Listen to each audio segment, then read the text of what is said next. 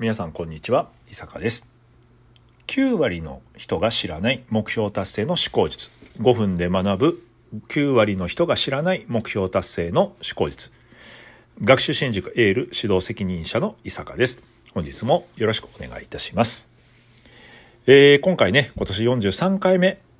今回のテーマは目標達成の思考についてお伝えをしたいと思います。先日ですね箱根駅伝上昇チームの青山学院大学原進氏の講演に行ってきました。えー、面白かったですね。で、目標達成の考え方として言われてたのが、やはり逆算思考。まあ知ってる方もいるかもしれないんですけども、青山学院大学、目標を立てて毎月振り返り、ね、改善点を見つけて取り組んでる。まあなかなかね、私も長距離やってましたけど、まあ監督から言われたことをこなす。まあ、それで精一杯というか自分で目標を考えて自分で改善点を考えて取り組む。そういう人あまりいないんですよね。でも、まあ、実はこれからの時代の人材そういう人が大事。まあ原監督が言ってましたよね。あの箱根駅伝を通じてそういう自分で考えられる選手を育てた。らいいじゃないですか。だから言われたことだけできる。ではなくて自分で考えられる。未来から逆算して考える。こういうのを逆算思考と呼んでました。やはりね、こういうのってこう、思考力なんでトレーニングなんですよね。癖づけ。だから何かするときは必ず未来から逆算して今何やるべきかという思考を普段から練習する。それをただ練習しろと言っても難しいから箱根駅伝目指すメンバーであれば箱根駅伝を通じて身につけさせる。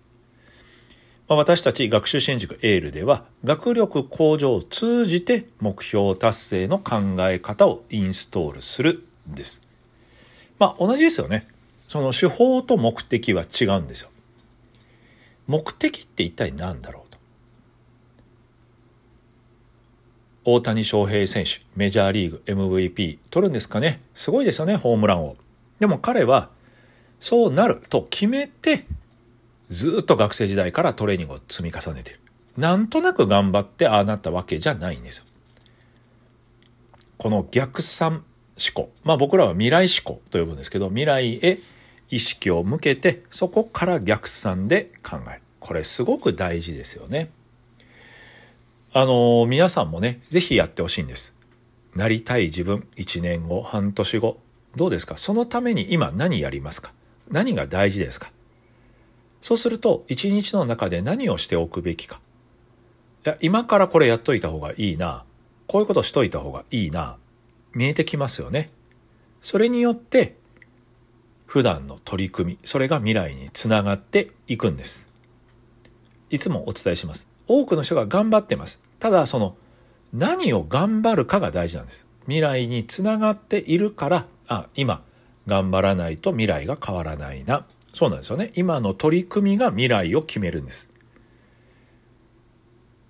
ということは今何すべきかは未来を描かないと決まらないということなんです。ぜひね、このような考え方意識してもらうといいと思います。えー、来年の1月2日3日箱根駅伝どうなんですかね。まあ今シーズンは駒沢大学が強いです。2年連続3冠目指してあと1つ。さあどうなるかというところもね私も駅伝ファンとして楽しみにしています。